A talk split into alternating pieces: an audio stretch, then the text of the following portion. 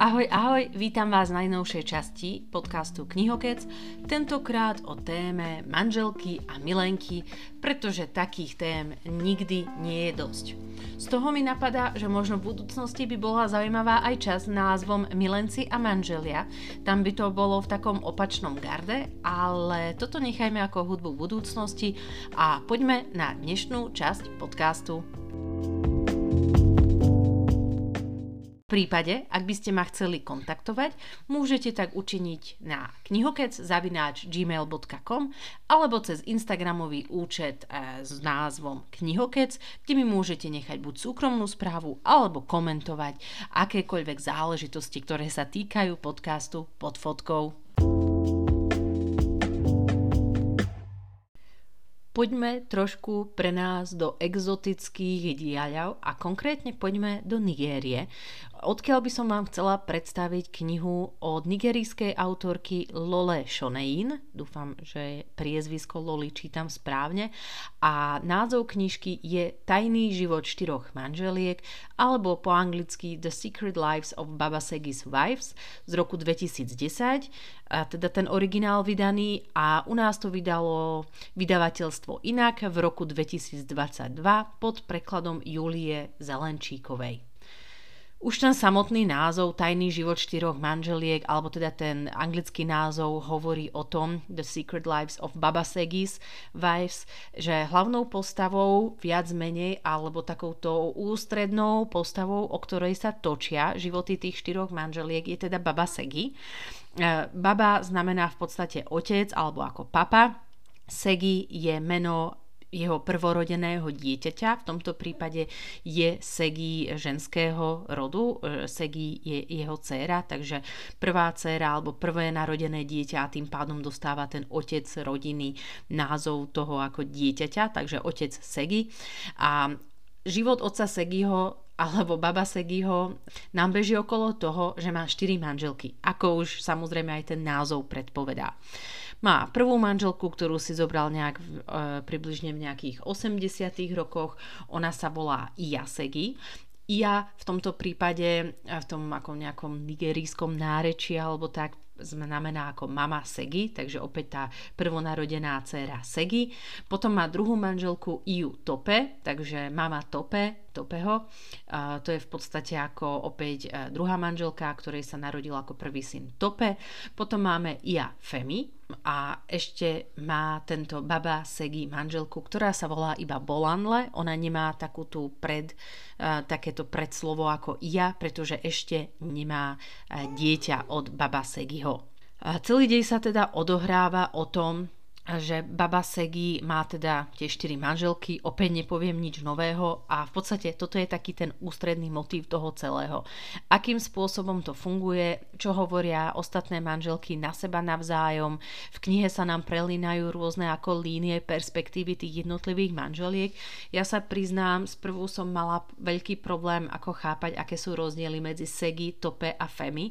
To sú tie tri prvé manželky a jedinú, ktorú som si pamätala, bola tá Bolanle, pretože ona ešte nemala od baba Segiho dieťa a jej som viac menej rozumela asi tak ako najviac tej jej perspektíve, pretože je to jediná zo štyroch manželiek baba Segiho, ktorá je vzdelaná, vrátane ako baba Segiho, ktorý je takisto nevzdelaným podnikateľom, obchodníkom v nejakom uh, nigerijskom meste No a tie tri prvé manželky, Segi, Tope a Femi, veľmi, veľmi žiarlia na tú Bolanle. Jednak ako kvôli jej vzdelaniu, jednak jej mravom a zároveň sa škodoradosne usmievajú nad tým, že Bolanle ešte nemá dieťa od baba Segiho a v knihe sa potom dozviete aj jednotlivé také prelinky do minulosti, ako sa baba Segi dal dokopy s tou prvou svojou ženou, s tou Segi, Tope Femi.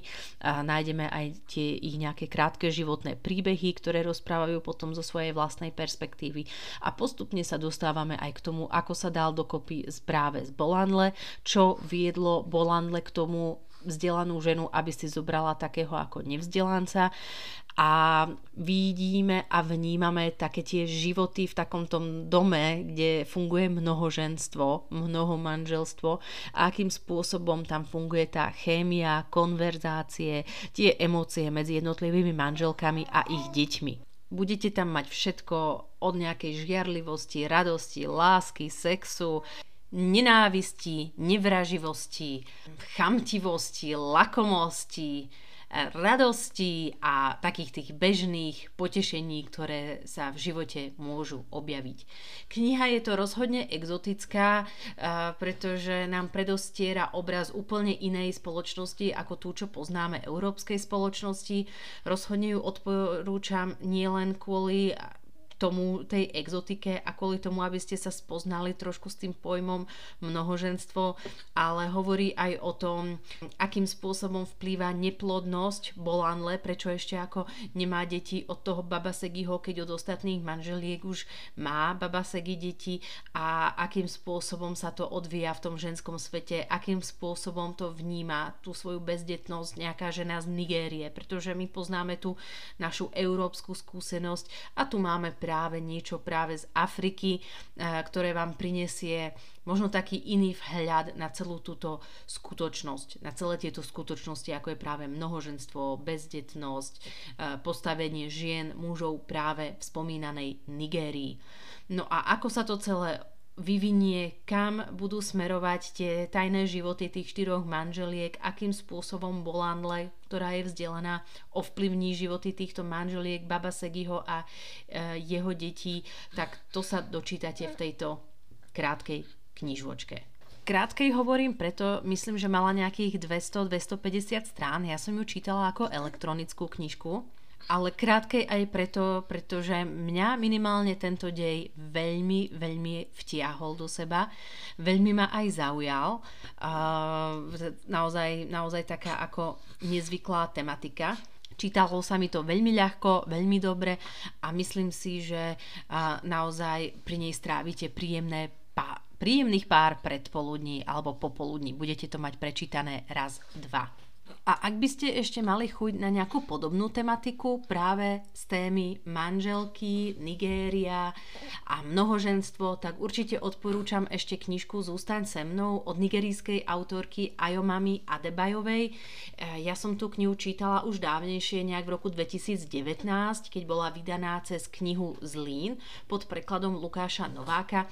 Originálny názov Stay with me v roku 2000, alebo teda z roku 2017, veľmi podobná tematika tematika, ale rozhodne iná, ale opäť sa točíme ohľadom témy manželiek a ich manželov.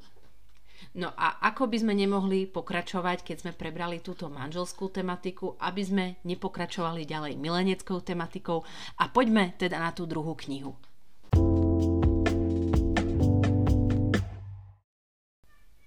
A poďme teraz trošku ku milenkám. A z toho súdku vám prinášam knižku Čtyři ženy a jeden pohřeb. Čítam to po česky, teda 4 ženy a jeden pohreb, pretože som čítala české vydanie tejto knižky od arménskej autorky Narin Abgarian, ktorá vraj teda píše hlavne po rusky, nie po arménsky. A spomínam teda ten český názov z toho dôvodu, že u nás ho vydalo vydavateľstvo Artforum po slovensky, ale už pod názvom Simon. S tým, že aj originál knihy z roku 2020 má názov Simon a z nejakého dôvodu proste ten český preklad um, od prekladateľky Kateřiny Šimovej bol preložený ako čtyři ženy a jeden pohřeb.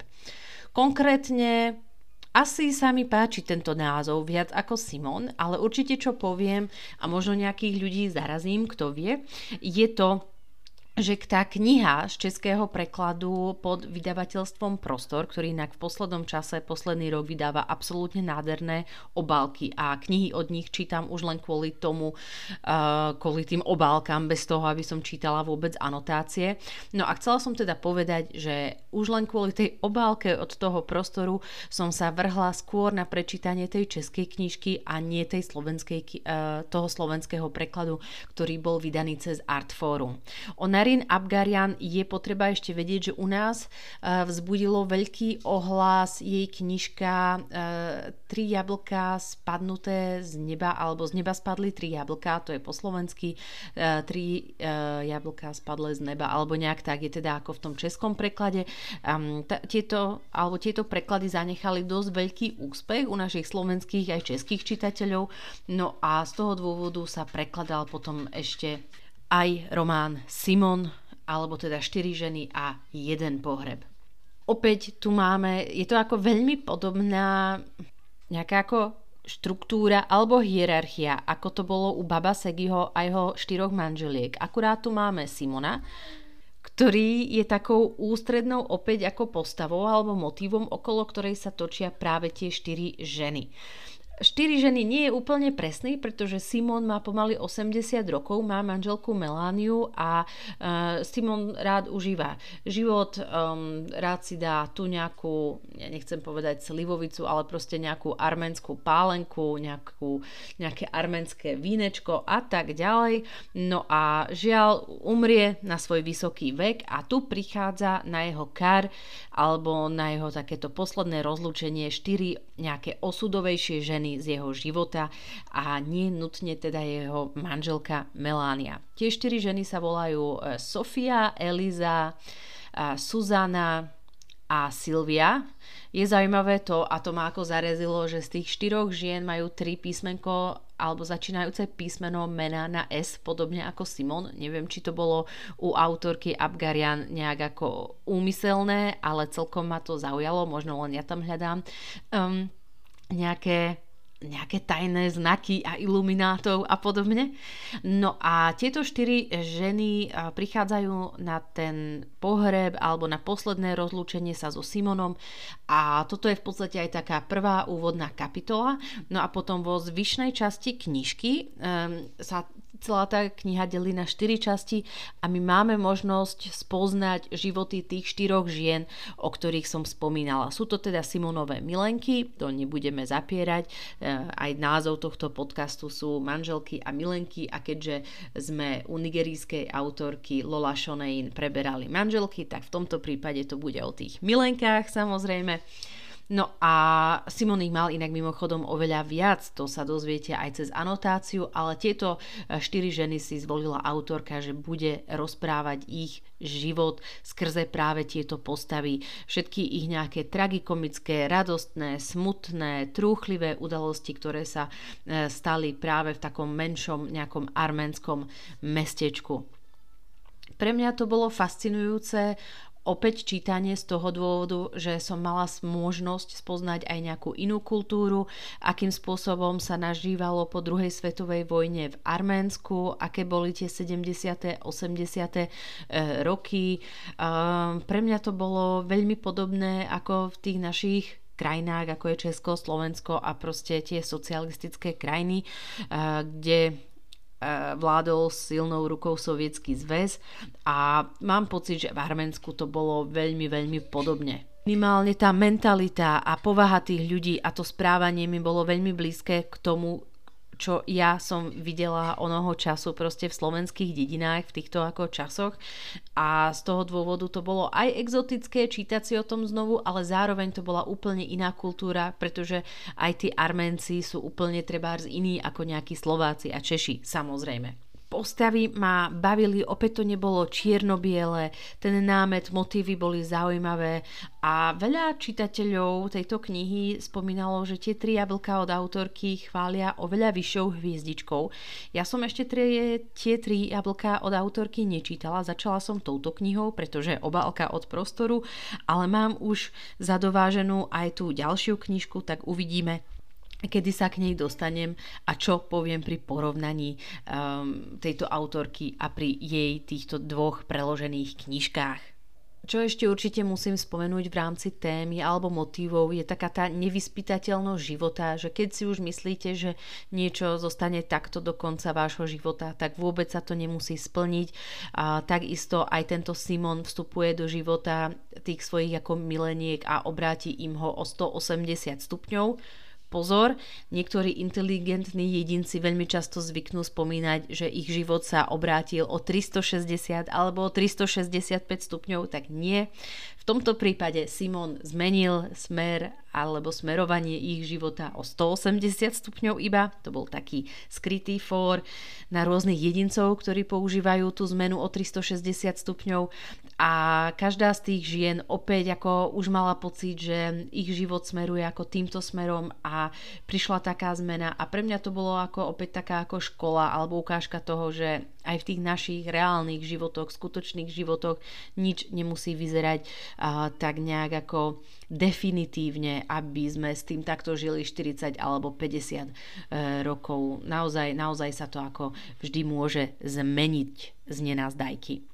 Určite ešte čo spomeniem, že tu sa ako preberá tá milenecká tematika, ale Narin Abgarian tú mileneckú tematiku zobrazila tak, že aspoň u mňa, a dúfam, že to bude aj u vás, ak ste tú knihu čítali alebo v budúcnosti prečítate, budete mať pocit, že milenecký vzťah vôbec nie je ako v rámci odsúdenia nejakým spôsobom ako vhodný alebo odsúdenia hodný. A naozaj to zobrazila tak hrozne ako ľudský a citlivo, že sa pristihnete pri tom, že skôr nadržiavate Simonovým milenkám ako možno Simonovmu manželstvu. A na to treba ako tiež celkom zručný um, pretože napríklad také tie milenecké záležitosti veľmi často rozoberajú alebo zobrazujú vo svojich knihách súčasní českí, takí populárni autory, ako je Patrik Hartl alebo Radka Treštíková a tam je to ako aspoň u mňa vždy tak ako vulgárne zobrazené, ale tu pri týchto štyroch ženách od arménskej autorky Narin Abgarian skôr fakt nadržiavate tomu mileneckému vzťahu a si hovoríte, že proste, že láska môže kvitnúť aj takto a vôbec to nemusí byť, že iba láska medzi manželmi.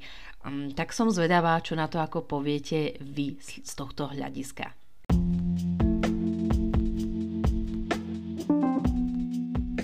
Dve knižky ženy v oboch knihách. V oboch knihách, takto z nenazdajky mi to vyšlo, že v oboch knihách sa vyskytovali štyri ženy, štyri manželky, štyri milenky, tie deti ani nepočítam a vnukov a vnúčky už vôbec niečo z toho ako vzídu, ale také zaujímavé prepojenie manželiek a mileniek. Aké máte vy nejaké práve na také typy manželov, milencov, manželky a milenky. Som zvedavá na vaše názory, na vaše tipy ďalšie ohľadom kníh. Uh, som rada opäť, že ste si tento podcast vypočuli. Budem sa na vás tešiť na budúce a dovtedy prajem čítaniu zdar. Ahojte! thank you